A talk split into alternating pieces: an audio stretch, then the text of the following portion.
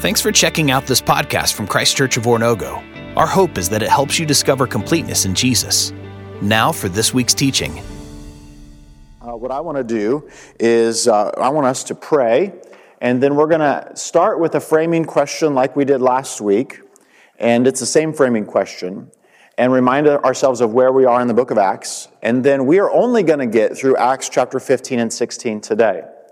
The goal will be to get halfway through this second missionary journey of Paul today. And then next week to finish that second missionary journey, hopefully then to jump into the third. My hope is, with Easter week being off, to finish either at the end of April or the very next week, the first Sunday in May. That's my hope. Uh, I tried to map that out Wednesday earlier this week when I was putting content together, and I think it's doable for us. I don't want to go too fast at the same time. We could be here all the way till July, and I know that at that point it'll just be me in the room, most likely. Um, so I'll pray for us. We're going to get started today in Acts 15. Let's pray. Uh, Father in heaven, uh, I am grateful for the honor, the privilege of uh, being in this room uh, with this group of believers. God, we're going to find ourselves, as you know, today in Berea uh, with a group of uh, Jewish believers in the synagogue who are eager to study your word. And God, I'm thankful that uh, we find that to be true here today. Uh, God, I pray you'll find me faithful, uh, God, in the places where um, I need you to speak. And I pray that, God, you'll not let me get in the way. Um, but God, I also pray that you'll help me to um, facilitate uh, this conversation and to lead us closer to your heart, uh, closer to listening to your word, and then living that out. Uh, God, we pray these things in Jesus' name. Amen. The framing question we had last week, um, really in the book of Acts, we come to, I think, what becomes, scholars say this too, what becomes the heart of the book of Acts. And we ask the question, how did we get here? You know, how did we get here? And sometimes that is a good question for us to ask, even when it comes to the lesson, because we are now in week 10 of this. Thank you for holding on. Uh, boy, it's gone by in some ways fast, and sometimes uh, very slow. And so there's a dynamic where we go, okay, how did we get here in the book of Acts? And we need to look back. Let's look back just today to Acts chapter 10. Peter and Cornelius. The Gentiles, Peter unlocks the door for the Gentiles to come to faith. Let me actually reframe that. The Holy Spirit does it first, okay? And Peter just acknowledges what the Holy Spirit has done. And so we're going to find this is going to be the third time, Acts 10, Acts 11, Acts 15, that Peter's going to tell the story of Cornelius the centurion and the Holy Spirit coming on them, even before they were baptized, coming on them, and that being for Peter enough evidence to go, oh, God means what he says, thus the dream three times. Peter needs things three times. Okay? The dream, food, okay? Peter, I want you to take and kill and eat. God, this is unclean food. And that food being symbolic more than just food, it's eating with those who are Gentiles.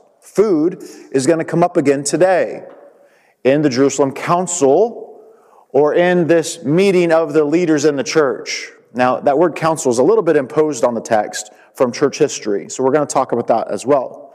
But I just remember Acts 10, Acts 11, Peter twice tells the story. We're about 10 years after that event, if our chronology is correct. So decades gone by where the church is kind of figuring out what does this Gentile inclusion mean and what are all the implications of that. And what's going to happen is this is going to come to a culmination to this moment in Acts chapter 15 where the apostles, and I think Luke, when he uses the word apostles, is talking about the 12 minus Judas plus Matthias, and the elders the elders specifically being those who are responsible for the leading and teaching of the churches, specifically in Jerusalem and Antioch, although there may be some overlap as well from other uh, churches. The key players in this conversation, you're going to notice, are going to be Peter, not a surprise, going to be James. I thought James was, was, already, was already killed. Well, this is James, the brother of Jesus, nicknamed in church history James the Just because of his leadership decisions. Um, but he is a leader or an elder. Uh, Paul calls him an apostle, a sent one, uh, in the church in Jerusalem. So you're going to find that he, as the leader in Jerusalem, is going to give uh, what he what looks like a judgment or a, a verdict of this council, of this meeting of the apostles and of the elders. They're going to come together and they're going to be discussing how did we get here and where do we, so we can add another question. Where do we go from here? So in Acts chapter 15, this is a bit of a hinge for us. There's a dynamic to where the Gentile inclusion has been promised and, and foretold and then happens in Acts chapter 10. Then we have Paul's first missionary journey. And there's this like practical um, application of this. Paul's going to the synagogues. Oftentimes, the messianic message there is rejected, not by all, but by many. So Paul does what Jesus does. He t- turns to the Gentiles and they accept the gospel. Paul has just come back. Here's where we left off. Paul has come back to Antioch and has reported all of the things that the Holy Spirit, all of the things that God has done. And that leads us to this question mark. Okay, how do we get how did we get here? And where do we go from here? Because it's a tipping point. Uh, to use a Malcolm Gladwell uh, you know, uh, phrase, this is a tipping point in the church. Things are drastically changing. There's even a dynamic in the Roman Empire that's changing because Judaism, Ju- the Jewish religion, was considered a legal religion. But the question mark that's going to continue to grow as we move on from even Acts chapter 15 and beyond, as the church continues to expand into the Roman Empire. Remember where we're going. We're going to Rome. One of the questions that's going to happen, one of the tensions that's going to grow is this Is this really Judaism? by the, the Roman government's going to be asking this question. Is this just a Jewish sect or is this something different? Because if it's a Jewish sect, then fine, it's legal. But if it's something different and if it's a threat to Rome, then it's a threat to Rome and we need to take it seriously. You're going to notice that this is going to come up again and again. Even when it comes to those who are the Jewish people who reject their Messiah. Uh, Paul's going to use the phrase Judaizers. Uh, we're going to see the Pharisees in Acts chapter 15 again. They want to push the fact that no, this is not Judaism. This is not the same thing. This is something other. In fact, they have their own king they are promoting. Now, all of a sudden, Rome needs to take this seriously as something else. This is not a legal religion. This is something that has become something of entire of its own and is a threat of rebellion or insurrection Thus, we have riots and we have things like the protests and things like that that happen in Roman cities. It's going to lead eventually to Paul's arrest. And like Jesus, like Jesus, Paul's arrest is going to be because, in part, the Jewish people, the Jewish leaders, excuse me, the Jewish leaders are jealous of him and of all of the people turning to Jesus. They're jealous of Jesus, just like they were jealous of Jesus at the end of the book of Luke. And that's going to turn into an accusation to the Roman leaders. It was Pilate for Jesus. Are you the king of the Jews? And here it's going to be Felix and Festus and eventually Rome and the emperor himself. Is Jesus the king of the Jews? Are you leading this rebellion that is a kingdom here on earth that is meant to stand in juxtaposition to Rome? You know this. The cross itself of Jesus, crucifixion, was reserved for those who rebelled or were insurrectionists, thus the two crosses beside Jesus, against Rome. It was a billboard in many ways that said, if you want to lift yourself up above Rome, we'll lift you up above everybody else on a cross. Here is Jesus, the King of the Jews, the sign said. Okay? This is meant to be a billboard that says, if you rebel against Rome, whether you're a slave and you lead a slave rebellion, Roman history, they lined the roads with crosses, telling people, don't rebel or lift yourself up against Rome. But what happens in this is what we have is that this actually did lift Jesus up, doesn't it? It glorifies Jesus. And this becomes this perpetual thing that we are called to live out as we live this out as well. So Paul does the same thing, and it becomes a threat. Jesus and the kingdom becomes a threat to Rome as we continue in the book of Acts. So, again, how did we get here? And then Acts chapter 15 pivots and asks the question where are we going? So, what do we do with all of these Gentiles? How do they live? Do they need to be circumcised first? Do they need to become Jewish proselytes first? Or can we continue with what's been taking place, with them coming straight to Christ through faith alone? But then there's also the hanging out question but do they need to change some things? Like, do they just continue being pagans and living their life out like how they've been living? Or are there some, some responses to the allegiance they have to Jesus? So you can imagine we have a summary of this dialogue. You can imagine this caused some, in fact, Luke's going to say it, some or no little debate, I think is the way he phrases this. Um, there's some dispute, there's some conversation that's going to take place in Acts chapter 15. Okay, so that's where we pick up. If you want to open your Bibles there, um, I'm going to read a little bit for us, and then uh, I'm going to try to take my time with diving into the text, making some observations, and then asking you if you have questions. So, Acts chapter 15, starting verse 1. Some men came down from Judea and were teaching the brothers, that is in Antioch, by the way. Why are they coming down? When they're going north to Antioch because they're going down in elevation to the Jewish people. Jerusalem was always up in elevation. It was also a theological ascent. So that's always weird for us when we're reading the Bible to hear they're going down and we're like, on the map, it's actually the opposite way. Okay? So they're going down, some people are coming down, and here's what they're teaching. Unless you're circumcised, according to the custom of Moses, you can't be saved. Now, we would go, well, that's weird, but we get it. We understand that dynamic. That Jewish people would say, we want them to become Jewish first and then accept the Jewish Messiah. You get the logic, don't you?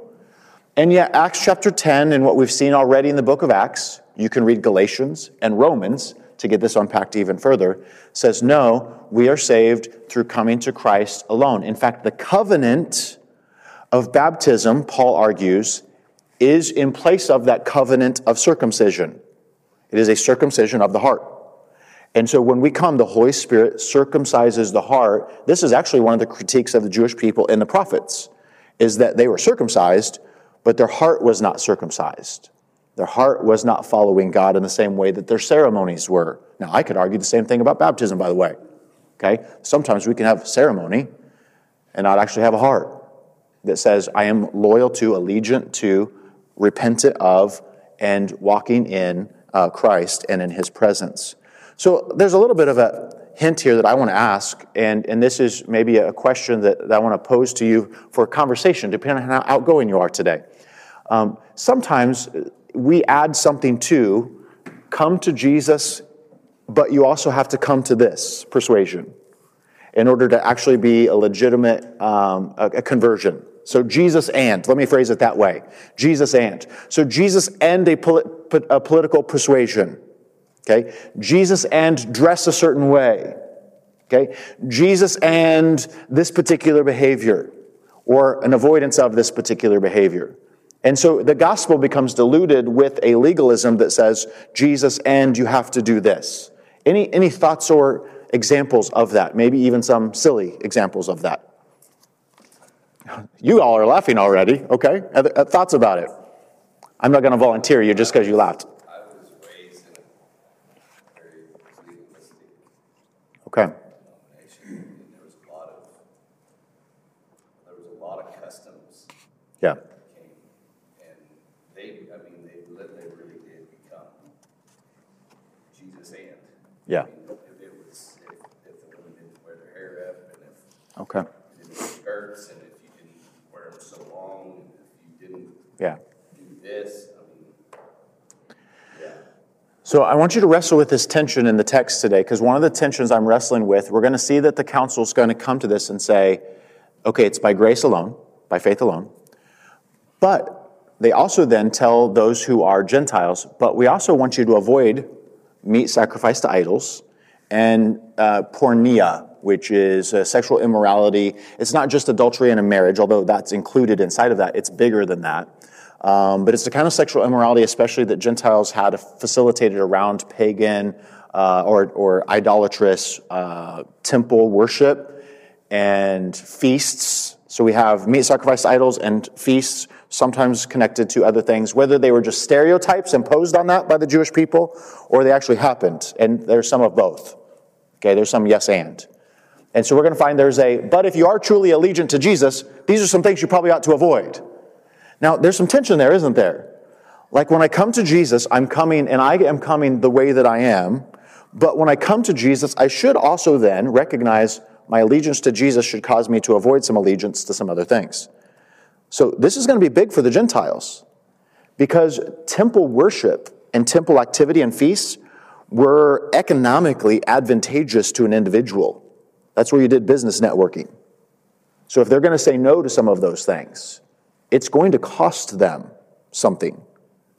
Um, when it comes to social groups and social status, it's going to cost them. In fact, what's ironic is in church history and even here in the book of Acts, we're going to find that those who were insiders, who become now outsiders of the Greco Roman world, become insiders in the church, they're going to be accused of love feasts and cannibalism and some of the very same, same or similar kinds of things. Why? Well, because when we take communion, what are we doing? Oh, we're eating the blood and flesh of Jesus. Well, we're not, but can you imagine the stereotype or the, the, uh, the rumor mill? Okay? And we talk about one another as brothers and sisters in fellowship with one another. We are one family together. Okay? So there's an allegiance shift that's going to have to take place. I want us to pay attention to this dynamic because that's going to be really important coming out of Acts chapter 15. We've gotten one verse in. Can you tell that we may not get through all of it? We'll try. We'll do our best. Verse 2 After Paul and Barnabas had no small dissension and debate with them. I love this phrase. Is it okay for the church at times to have dialogue and difficulty walking through difficult issues? You need to hear this. It is okay. Okay? Wherever two or more are gathered, there will be conflict. Okay? I've said that before. Jesus also promises, wherever two or more are gathered, what does he say? That's the actual quote, by the way. I will be with them. Now, I know this is true. Sometimes we get together two or three people and we're like, oh, I'm glad Jesus showed up because we have two or three people. No, theologically, we believe Jesus is always with us, okay? He's always there, whether two or three are there. What is he saying in that quote? He is saying, when it's difficult, when there is a problem, when there is someone you need to confront, when someone has sinned against you, when you've sinned against a brother, when there's dissension or division, I am there in the middle of that.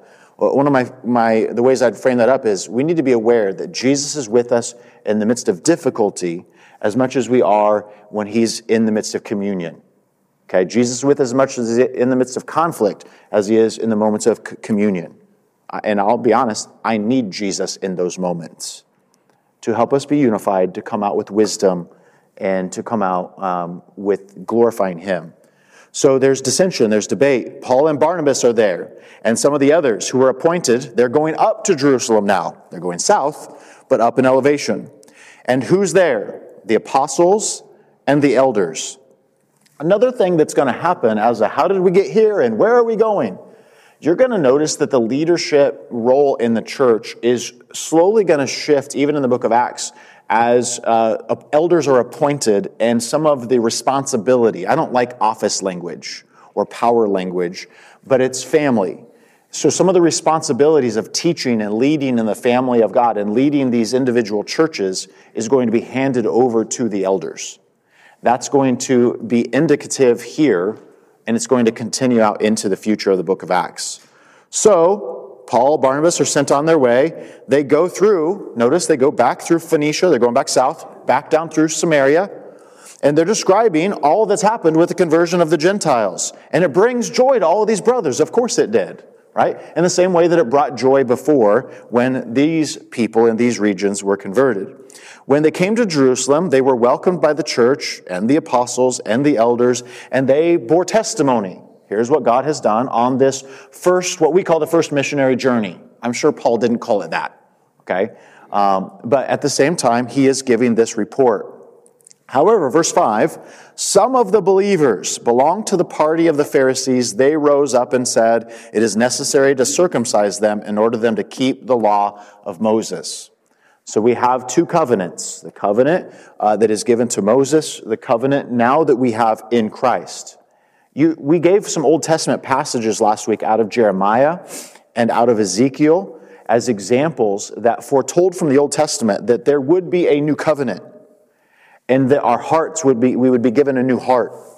Um, this is part of the shift that is taking place here. Does the covenant in Christ uh, supersede, take the place of this prior covenant that was given to Moses. This dynamic of circumcision is part of that question. Notice this is not all Jewish people. I've emphasized this every week. Okay? This is not promoting anti Semitism, okay? This is saying there was a group of the Jewish people, specifically here, the political group of the Pharisees.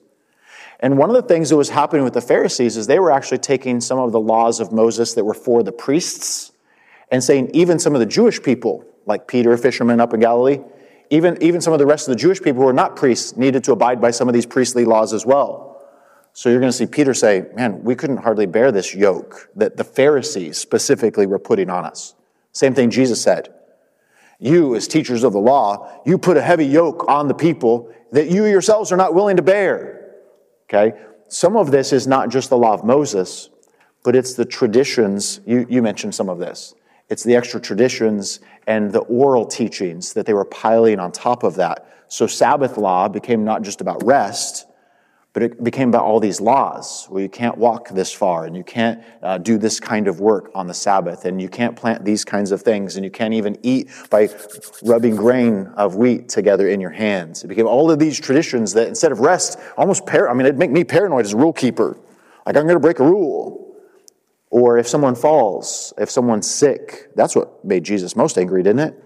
You guys will you guys will reach down in a well and pull out your animal, but this sick person, because they were healed on the Sabbath, you were upset. And in Luke's gospel, five out of six times when Sabbath is mentioned, there's going to be conflict because of this dynamic that plays out with the Pharisees. So when Luke mentions Sabbath in the Old Testament, that's significant. So we have this dynamic that's playing out here. Verse 6 The apostles and the elders were gathered together to consider this matter. This is why this is called a council. Again, spelled wrong on my handout. I apologize. Verse 7. After there had been much debate. Do, you realize here that Luke's summarizing for us was probably an extended event? Okay?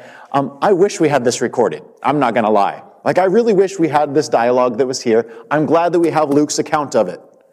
And he's going to summarize even some of the statements that are made. Okay? This is, a, this is normal for um, ancient historians to take what is an extended dialogue and go, let me give you the core truth of that. Now, we live in a world where we record everything, unfortunately, right? And yet, fortunately, if you're gone, sorry if you're listening to this recording. Now, but there is a dynamic where we live in a world anachronistically where we go, give me the manuscript. And that's not the world that they were living in. Um, but we have this historical account of this situation that summarizes this event. So there's much, not much debate. Now what do we have? We have testimony and stories. This is an ancient convention, and yet we still have this today. Okay, we need to make a hard decision. What do we do? Well, we get the stakeholders together. We bring in eyewitnesses or those who have testimony, or we have an open forum and we have a microphone in the room and, you know, it's school board and so parents can come in and they can give testimony, they can give stories, they can give narrative, and then those who are responsible for the decision need to make the decision. In the ancient context of a city or of a people, this is a normal kind of behavior. So Peter up, stands up. Brothers, you know, in the early days, God made a choice among you that by the mouth of Gentiles uh, they should hear the word of God and believe. And God knows the heart, and He bore witness to them by giving them the Holy Spirit, just as He did to us. He made no distinction between them and us, having cleansed their heart by faith. Now, therefore, why are you putting God to the test by placing a neck on the disciples that neither our fathers nor we have been able to bear. But we believe we will be saved. This is a good verse for us, verse 11. Okay. We believe that we will be saved through the grace of the Lord Jesus, just as they will. What saves the Jewish people? The grace of the Lord Jesus that they were looking forward to, this Messiah that would come, that would, Jeremiah, give them a new heart okay, that would save them from their sins. Hebrews puts it this way the perfect sacrifice, the perfect high priest. All of those were a shadow of the one who was to come. All of those, our sins are being held up, and he is the one who cleanses those, who cancels the record of debt. This covenant in Jesus saves the Jewish people in the same way that it saves the Gentile people. But those who are Gentiles don't have to become Jewish first to become part of the covenant of Jesus. So Peter's a pretty big, uh, if you're going to have an eyewitness and have someone stand up for you, uh, Peter's pretty important. We can acknowledge that. Uh, Jesus even saying, Peter, you have these keys. Whatever you loose will be loosed in heaven. Whatever you bind will be bound in heaven. So what happened? Ananias and Sapphira, they lied, they die, bound. This is an example of Peter opening a door or loosing, and yet he's just the line leader. He's the one responsible, and we have others who are also responsible with him. Verse 12 all the assembly fell silent. Now, this could be because of what Peter said or because of what happens next uh, when it comes to the original language. Notice the way that it's phrased here is they fell silent because Barnabas and Paul are now talking about all of the wonders and signs and the Gentiles who come to the faith, verse 12. Weird, weird little tidbit. Once again, we have Barnabas listed first in Jerusalem. Now, we saw that flip that happened. Remember that when Sergius Paulus was converted? That after that, Paul was listed first? Why Barnabas now? Well, I think it's because we're back in Jerusalem. Remember, Barnabas was the one who said, uh, hey, this Paul guy, he's legitimate. Like he was legitimately uh, converted. And, and so in Jerusalem, Barnabas has some sway, uh, some positional uh, strength that still puts him in this position, perhaps of being named first in this particular instance. They finish speaking, and now who is speaking? Notice how summarized that was Barnabas and Paul. Well, that's because we just had the entire account of that in the Gospel of Luke, of all the things that happened. So you know, I doubt Paul limited it to one sentence, knowing Paul. Okay, but he's relaying the entire first uh, missionary journey we've just talked about. And so then James, this is the brother of Jesus who stands up. Now we know this about James. James was a half brother of Jesus. So after Mary and Joseph had Jesus, they had other children. This is listed in the Gospels. I give you the Mark reference that's here. James is one, Jude or Judas is another, and, and uh, I can't remember the last name. Simeon, I think Simon is the third, and then there's multiple sisters that are listed as well, uh, listed anonymously as well. So James is one of Jesus' brothers. Um, we find multiple references. I give them to you out of the Corinthian correspondence, out of Galatians. Uh, Paul mentions James in Galatians as being an apostle, brother of our Lord, and we have the example of James's letter. There are some echoes in James's letter of this incident as well. This idea of being saved by faith, and yet in our faith, faith produces what? What does James say? Works. Like it, the allegiance to Jesus changes how we then live. And so James is here in this particular moment. He seems to have a key role in the church in Jerusalem, not only here, but in Galatians as well. We'll come back to Galatians in just a moment. And he says, Brothers, listen to me. Uh, excuse me. Um, going back to make sure I get it right. After they finish, uh, yeah, after they finished speaking, James replied, Brothers, listens to me. Simeon or Simon, notice Peter's Hebrew name here, or Aramaic name. Why that rather than the more Greek version? I think because of this Jewish context. Okay? He, Peter is a Jew giving testimony about the Gentile inclusion of uh, talking about Cornelius. That's perhaps the reason why. They're in Jerusalem after all.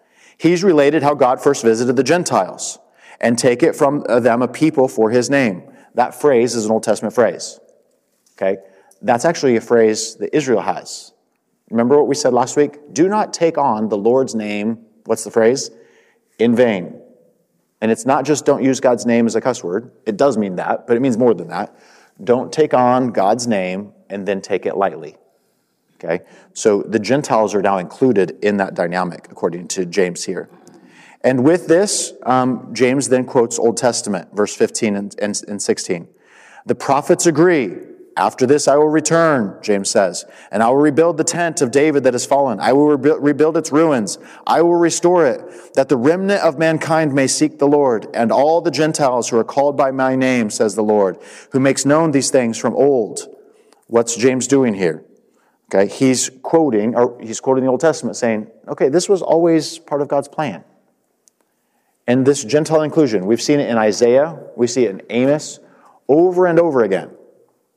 So James here is like Peter giving this testimony to say, this has been God's plan. And so therefore they come out with judgment. Let's kind of get to the judgment, and then I want us to eh, go a little bit faster through some of the implications of so now what. Therefore, James says, verse 19, here's my judgment. It's that we should not trouble those Gentiles who turn to God, but should write to them to abstain from the things polluted by idols, to from sexual immorality, and that which has been strangled, and from blood. All of those things, by the way, connected with idolatry. Okay? So if, if we are going to be, and I, I'm going to use this language, if we're going to be one family, here's a concession I need you as Gentiles to make so that we can sit at the table together. Notice it's still food centered. We, as Jewish believers, are going to eat with you, and in that sense, even eat food that we culturally would have previously been seen as unclean. And yet, there's also a concession that says, but food sacrificed to idols is going to be a, a conscious uh, consciousness issue that's going to cause us to compromise. Now, you know this. Paul's going to later write about this. What about food sacrificed to idols? Well, there's freedom in Christ because those who don't believe in idols know there's no such thing as idols. And, and yet, at the same time, we need to look out for the weaker brother who is looking at this and going, I can't eat this because it's going to be, make me feel guilty. So we've got to do a family thing. We got to do this together. This is part of that, that attitude, part of that tone as this letter goes out uh, to the Jewish and to the Gentile people. So they write this letter. This letter becomes this um, uh, letter that Paul's going to take. We're going to see it come up later on again as well. So, verse 22 this what James said seemed good to the apostles, to the elders, to the whole church. So they chose men, delegates from among them, and sent them back north or down to Antioch with Paul and Barnabas. They sent Barsabbas, and let me highlight this word or name for you, and Silas, because Silas is going to travel a little bit later with Paul. And they sent them with the letter. Here's the letter. I think it's a summary of the letter. Okay? The, the brothers, the apostles, and the elders. To the brothers who are Gentiles in Antioch, in Syria, and Cilicia, greetings. Since we have heard that some persons have gone out from us and troubled you with words unsettling your minds, although we gave them no instructions, in other words, they didn't come from us, it has seemed good to us, having come to one accord. Notice, we've come to some unity on this. That's important. To choose men and send them to you with our beloved Barnabas and Paul, men who have risked their lives for the name of our Lord Jesus Christ. Therefore, we've sent Judas and Silas, who themselves will tell you the things. They're going to be giving testimony to this, in other words, by the word of their mouth. For it seemed good to the Holy Spirit and to us to lay on you no great burden, no greater burden than these requirements, that you abstain from what has been sacrificed to idols, from blood that was been strangled, from sexual immorality, if you keep yourselves from these, you'll do well. Farewell.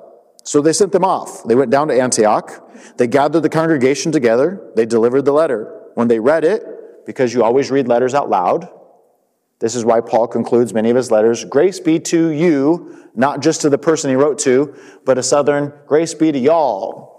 Because letters were read, read, and even reading oftentimes, uh, most often, was done out loud. So what happened? They rejoiced because of its encouragement.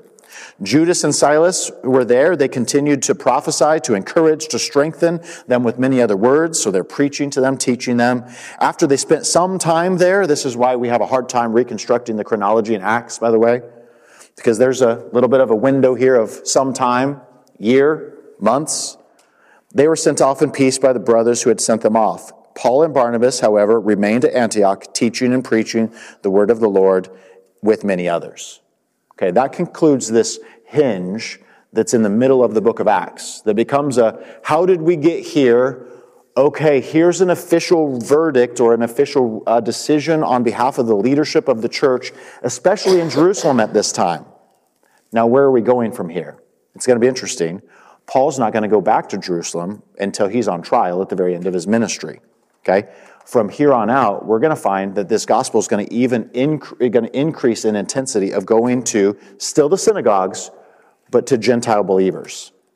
And this is where we start to find the writings of Paul pick up as well, historically. I think Paul's already written, uh, I had the encounter, excuse me, that's mentioned in the book of Galatians. But we're going to find that Paul's letters now, his letters back to these churches, are going to start to get written. So we're going to start to watch, especially next week, uh, as Paul visits a city, and, and we're going to say, This is the city where Paul wrote this letter. And you can go back, if you want to, later on in the week and read that particular letter. Let me recommend t- at least one to you this week. Galatians would be a letter that I would read this week. Uh, scholars believe that it's either one of, one of Paul's earliest or the earliest letter Paul wrote.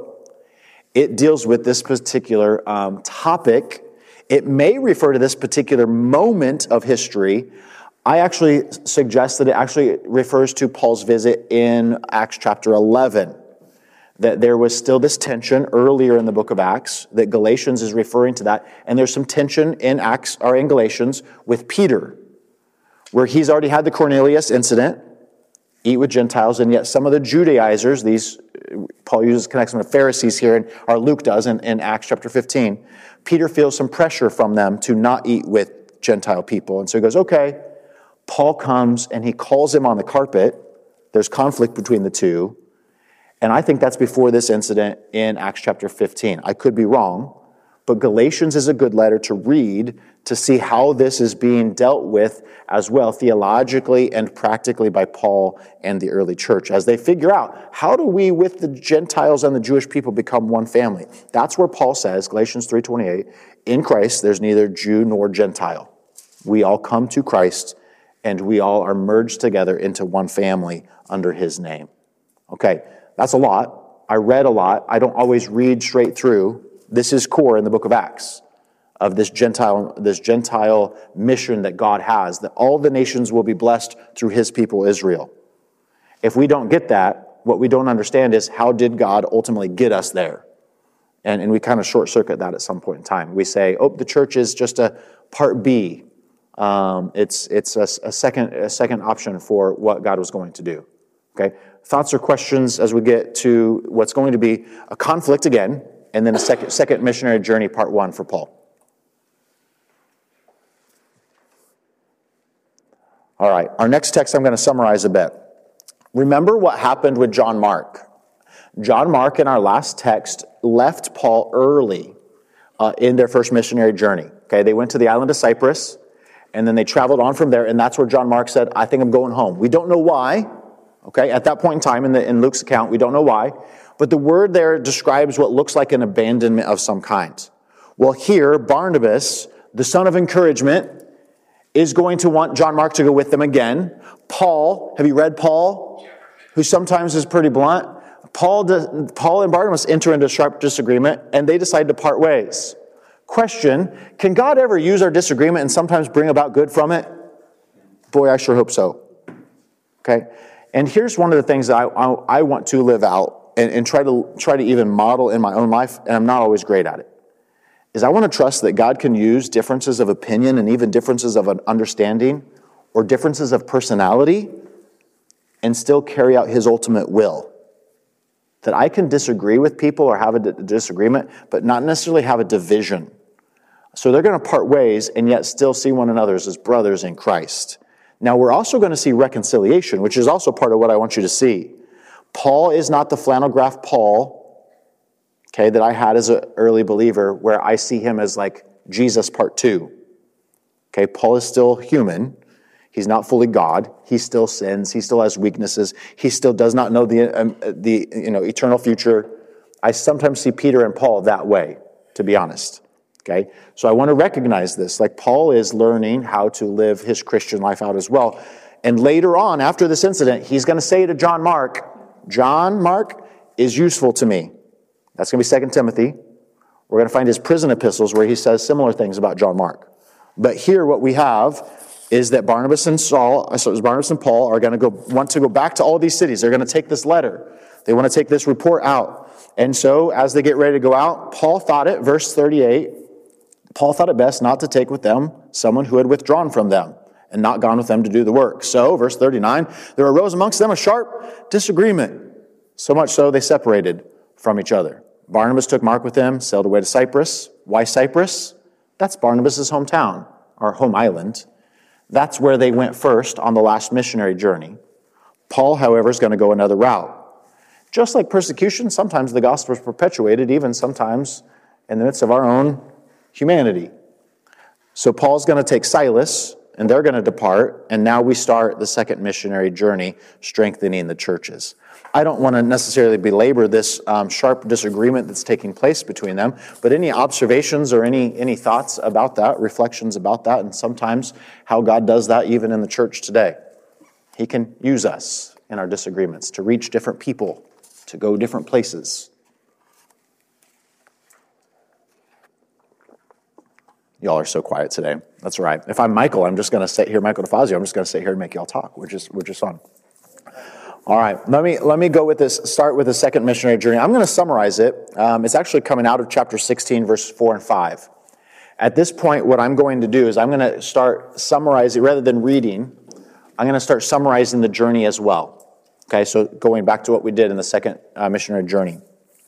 Uh, the summary statement here is that Paul is going to initially uh, start taking this report from the Jerusalem meeting, from this Jerusalem council, and he's going to share the, the news of this results and go back to some of the churches he's already established and share that good news and then check in on them how they're doing and continue to disciple leaders. This is church planting and church reporting, all of these decisions that are taking place. So it's a different route. He goes back through Syria, which is the Roman province of which Judea is a part of. Okay, so he goes back through this, and you can look at the map on the back if you want to. He goes through the Roman province of Cilicia. He goes into Derbe, which is where we ended up last time before Paul turned around and went back home. And he goes to Lystra, and this is where I want to pause. Because Lystra, if you remember, was the hometown of a young man, he's called a disciple here, named Timothy. Timothy is going to be an important figure in Paul's life. Timothy, according to 2 Timothy, Paul's letter to him 20 years later, Timothy is a young man whose, we find out here, mother was Jewish. In 2 Timothy, we find out his grandmother was Jewish, Lois and Eunice, but his father was a Greek. His father has possibly passed away, which would be fairly normal when it comes to life expectancy. We see this in Jesus' own life. Even if he hasn't, eventually Paul is going to uh, do what was common in the Roman world and Jewish world adopt him as an heir. Now, how do I know that? Well, 2 Timothy calls him, as well as other places, my son in the faith. Okay, my son. And 2 Timothy, I've already said this last week, is written as a last will and testament from a father to a son. What am I leaving you? What am I entrusting to you? Well, Timothy, I'm entrusting to you my faith, this sincere faith that came from your grandma, came from your mother, and came from our ancestors, came from the ancient writings, the scriptures. And I'm entrusting it to you to then entrust to other faithful men who will entrust it to other faithful people, who will entrust it to other faithful people, and down the line, a family inheritance. What is the greatest family inheritance we have? It's the inheritance of faith. Thus, last night at the Father Son's retreat, what is part of what I'm wanting to do? I'm wanting to entrust to this soon to be young man, 12 going on 13, this legitimate faith, this sincere faith that says, I need you to have this deep conviction in Jesus. I can't have it for you now that you're transitioning from child to young man. Uh, Timothy's young at this point in time, and Paul is going to invite him, along with Silas, along on the journey. You need to remember that as they start out, Paul has already faced persecution. Likely Timothy and his mother grandmother came to Christ on the last, last missionary journey. Paul was being stoned as he came into town and as he's leaving town. He knows that he knows the risk of following Paul. I need you to see that. Timothy knows that to follow Paul and ultimately to follow Jesus means to pick up your cross and follow Jesus sometimes more than what we do. And one of the things that this text always reminds me of is that this, this discipleship journey was never meant to be easy. And in fact, if it is easy, it may be because of, of our compromise, because of a watering down of our allegiance to the gospel. Revelation puts it this way, and I know we're not in Revelation, but the seven churches, you're either compromising or you're facing difficulty you're either one of those two.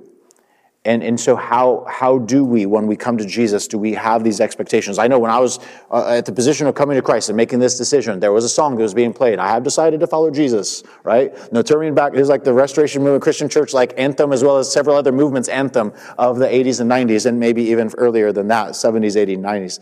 And, and yet, I remember this song, The Cross Before Me, the World Behind Me. If the cross is before me, I should expect it to be suffering this side of resurrection. So I love this about Timothy. Okay, he comes. Notice here, Paul's going to have Timothy circumcised. He's in his 20s, probably. Just going to put that out there and not talk about it a whole lot, okay? Um, So if I'm going to talk about following Jesus being uncomfortable, I'm maybe going to start there and go, yeah, uncomfortable. But can I just mention to you that at first, at first blush, coming out of Acts chapter 15, you go, wait, what? You see what I'm saying? Wait, I thought the decision just a minute ago was that they didn't need to be circumcised. Okay, but Paul also knows that to have this Jewish young man, Jewish in the sense through his mother and grandmother, going to other synagogues first and then to Gentiles, that might actually get in the way. And so Paul has him circumcised. I mean, Timothy's making a pretty big decision here to follow Paul. And there's a, hey, this is going to be uncomfortable. Let me tell you, I don't want this to get in the way of you having an impact on other people. So, Timothy, I don't know how this conversation went. Timothy circumcised. Now, there's another young man, I don't know his age, he may be older than Timothy, named Titus, who is not half Jewish, who is not circumcised. And he ends up in Galatians as the example, the exhibit A, sorry for that imagery that's there, okay? Um, but he's exhibit A of a Gentile, full Gentile, who can come to Christ without being circumcised. So Timothy and Titus kind of become exhibit A, B, sorry for that again, okay? But they become exhibit A and B of examples of the gospel. But also Timothy, this example of saying, okay, but I don't want anything to get, I don't want a stumbling block to get in your way of coming to Jesus. So this heart that is here is really important. So Paul says things like, to the Jews that became Jew, uh, to, you know, all things all people. Okay, Jews, Jews, Gentiles, Gentiles. And, and so Timothy is, in many ways, this example of someone who's going, I will suffer for the sake of the gospel. I say all of those things to say that. Um, and yeah, I also want us to discover like Paul's missionary strategy or church planting strategy was to disciple a new generation of leaders. Uh, we took time one time in, in a devotion I did at a, at a dorm. It was at Christian College. I had four young men read the list of names associated with Paul's ministry. Now, we call Paul a missionary, and I don't know, Paul would call himself that, a sent one, an apostle, so a missionary. Um, but he's, he's also a church planter.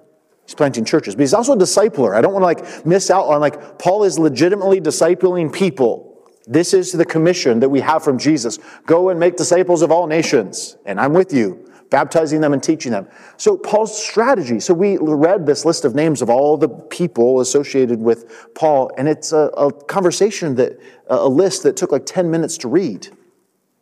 That's, that's a powerful, and that's not even every name that, that Paul is intentionally discipling.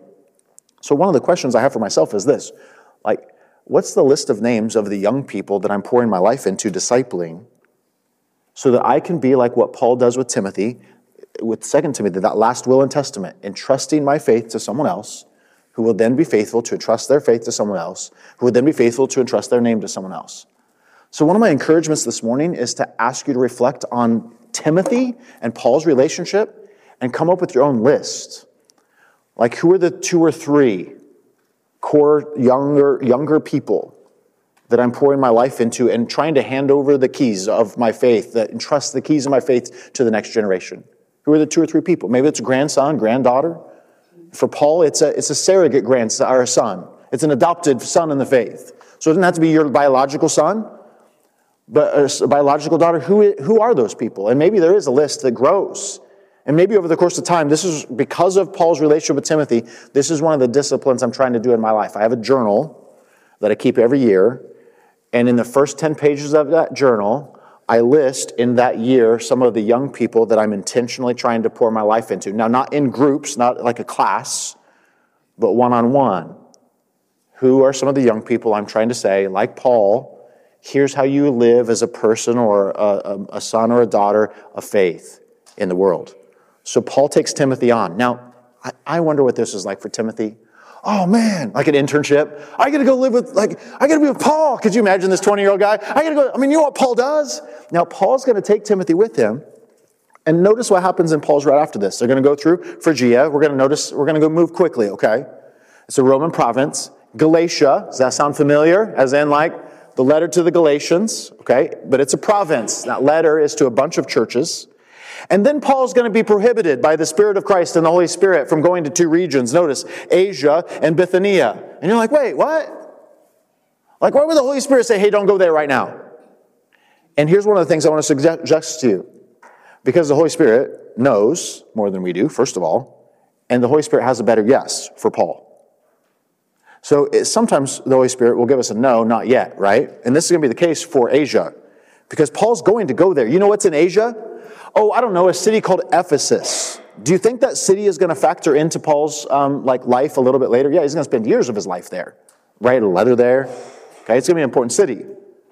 So it's not that the Holy Spirit is saying, "Hey, I don't want you ever to go there." It's I have a bigger yes of where I do want you to go. Now, I, I don't know that I've had this exact experience. In fact, I would say I don't think I've had this exact experience where the Holy Spirit is, is barring me to where it becomes this obvious, no, this is the Holy Spirit. But I do feel like at times God has answered no to some of my prayers, and it sure felt like it was the Holy Spirit saying, no, that's actually not where I want you to go. And I'm like, really? Because I really thought, like, if I was mapping this out, could you imagine Paul with the map strategically going, I think I need to get to Asia because I think Ephesus is going to factor in to be a key part of this missionary strategy. You know what comes in and out of Ephesus? Everything that comes in and out of Rome goes through Ephesus. All roads, all roads, I mean, that kind of strategy. I, I can kind of be like Paul in some of that, going, if I had a plan, here's what my plan would be. And the Holy Spirit sometimes goes, that's not actually where I want you to go. When I was in college, I actually thought I was going to plant churches in California. I'm a Colorado kid. I love adventure. California sounded great. Let's go there. And we had kind of moment, my wife and I did. Of course, when you're early married, you try to make decisions together. Well, that changes things too, because sometimes the Holy Spirit speaks through that as well. And so we had an option of going to California, and really the options are wide open. And then an opportunity came up to go to Illinois, the middle of a cornfield and a soybean field. And, and we, in our prayers, and I don't know if there's the Holy Spirit, I mean, again, I'm trying to be discerning. But I also trust in the sovereignty of God where He knows our, like California or Illinois to me seemed like an obvious choice. And yet we ended up 10 years in this little, little church of, you know, 400 people in a town of 6,000 people for 10 years in Illinois. I would have never wanted to go. If I were putting the map on the board, I would, I would take that off the table every single time, to be quite honest. Now, I loved it, and God used it. But we see the Holy Spirit sometimes does things like that in our lives. We see that in Paul's life here. Now, why is this? Ultimately, we come to what we see in chapter 16, verses 9 and eh, through 40. There's this vision, this vision that Paul has of a man from Macedonia. Now, on your map, Macedonia is actually easy to remember because it looks like a little M sticking down into the sea. Okay? This is a region where we're going to find churches like the church in Philippi. Does Philippians factor into Paul's missionary journey and strategy and Paul's life as well? Yeah, it does. I love the letter to the Philippians. One of the things I love about it, Paul starts out the letter to the Philippians um, You are my partners in the gospel. The church in Philippi is going to stand by Paul when things get really difficult. Paul's going to need this church in Philippi. They're going to finance Paul and his missionary journeys even into Athens and other places, Corinth especially, where Paul doesn't want to take money from them. The church in Philippian, the church in Philippi is going to be a very generous church to Paul, this koinonia fellowship. So when the Holy Spirit says no, guess what? There is a Holy, the Holy Spirit is also saying yes to some other things, and He sends them in. So the Holy Spirit is going to send them through the island port of uh, Samothrace to Neapolis, um, new city, uh, and now we're in Macedonia to this Roman colony uh, military holdout of Philippi. And we're going to find some key people there. There's not a synagogue in Philippi. That's weird. So we, we discover Paul as he enters into Philippi, instead he goes to a place of worship, a place of prayer that's by a river. Notice it's mainly women who are there. And there's a woman by the name of Lydia who's going to show hospitality to them. She's a dealer of cloth. She seems to have her own business. Okay? She has an industry there. She is going to be someone who comes to Christ we find a slave girl who's going to be there. Now, this girl reminds me actually of um, one of my earlier trips to Haiti. This slave girl uh, is able to tell fortunes, and she's, a, she's an economic uh, income for her, for her masters, for those who own her. And she looks like some of the demoniacs that Jesus encounters, doesn't she? And like Jesus, Paul is going to, in this moment, call her out and then heal her. But this is going to cause an uprising. It kind of reminds me, in a weird way, and, and sorry for this parallel, of Jesus casting uh, the, the demoniac, that we hear the name Legion, into the herd of pigs, and the herd of pigs runs off the hill. And then everyone is not only afraid of Jesus, you would be too, but they're also mad at Jesus because of this economic impact of what has taken place. Okay, that happens here in Philippi, And so then there's opposition that is raised against Jesus because of this. So Paul finds himself in prison. Again, we're summarizing some things here that happen in Philippi. And we find Paul, what's, he gonna, what's going to happen to him? He's going to be dragged. He's going to be beaten with rods. He's going to be imprisoned. And the accusation is going to be he is teaching an illegal religion. Notice what I said. How did we get here? Acts 15. Where are we going to go from here? The division between those who would be the Judaizers and those who are now Christ followers is going to widen in the Roman Empire. And Paul finds himself in prison. Now, prison in the ancient context was not like we, it was not the punishment. Prison was a holding place for, for the punishment or for the verdict. But Paul and Silas, I love this scene, and you know, you know this scene perhaps. Paul and Silas are there. It's not comfortable. They've been beaten with rods, and they're singing the word there's hymns, songs, singing psalms. Some of the earliest songs of faith, maybe even of the church. They're singing in faith. And we have this dynamic to where, again, there's this echo of release. Uh, we mentioned Peter's release from prison being somewhat of an echo of the resurrection. There's this echo of release, but the Philippian jailer is freaked out at this moment. Why? Because in the ancient context, we see this with Herod and the other jailers we've seen. Those who lost a prisoner, we're going to see this with Paul Shipwreck, would then be given the sentencing of the prisoner that they lost. So he's ready to fall on his sword. Okay, I mean, you lose all of these people in this prison. And Paul says, no, no, no. So think about, I, I want to summarize this by going, think about the Holy Spirit just in a moment that says, hey, I don't want you to go there yet. But I do, I do have another plan for you this Macedonian vision. Because in this vision, the Holy Spirit, God knows that if Paul goes this direction, who's there now? Lydia by the river, this little slave girl, this Philippian jailer, and his entire family that no has a greater yes. And Paul pays attention to that dynamic that plays out in this particular journey as we play out. So we're going to summarize in a couple things, and then this is why we, we divided up the second missionary journey into two parts. So Paul is going to then travel to Thessalonica. We know the letter to the Thessalonians. What are Paul's earliest letters? Galatians, we've already mentioned. Guess what his other earliest letters are? The letters to the Thessalonians. Okay, he's going to go to a synagogue. We're going to find the same thing we've seen there Okay? Some are converted, jealousy, and a mob. Why? Because he's proclaiming that Jesus is king. And there is no king, according to Rome, other than Caesar. Then they're going to go to Berea. This is that phrase we started with. Those who are Bereans, notice what they did. They studied the Word of God with eagerness. This is where we started today. I, I love this particular, this particular phrase. Like they dove into Scripture to say, is this is this what God has been doing all along from the Old Testament? And there's an eagerness here to discover that. So we end with this, this dynamic. We're going to go on. Paul, in fact, is going on to Athens. That's where we're going next week. So let me give you that forecast. But I, I love this about Timothy, so here's where I want to end it. But Timothy, that young man, remember how eager I, I portrayed him to be? Oh man, I'm going with Paul. This is going to be great. I'm going to intern with Paul. Paul's like, hey, I want you to stay here actually. Wait, what? Okay. Like, you want me to stay here? Yeah, there's some work that still needs to be done here. I need to go on to Athens, but I need you to stay here. Like, Paul's actually going to do this with Timothy often, and I think it's going to help Timothy to grow in his own faith. Because he's actually going to give Timothy responsibility, and it's going to increase in responsibility. Over and over again, Paul's going to do this with Timothy, and it's like it's just like Jesus sending out the 12, isn't it? Hey, watch me do this. Hey, you go do this. Hey, watch me do this. 72. Hey, y'all go do this. Hey, uh, watch me do this. Hey, I'm going away and I'm sending the Holy Spirit, so y'all go do this.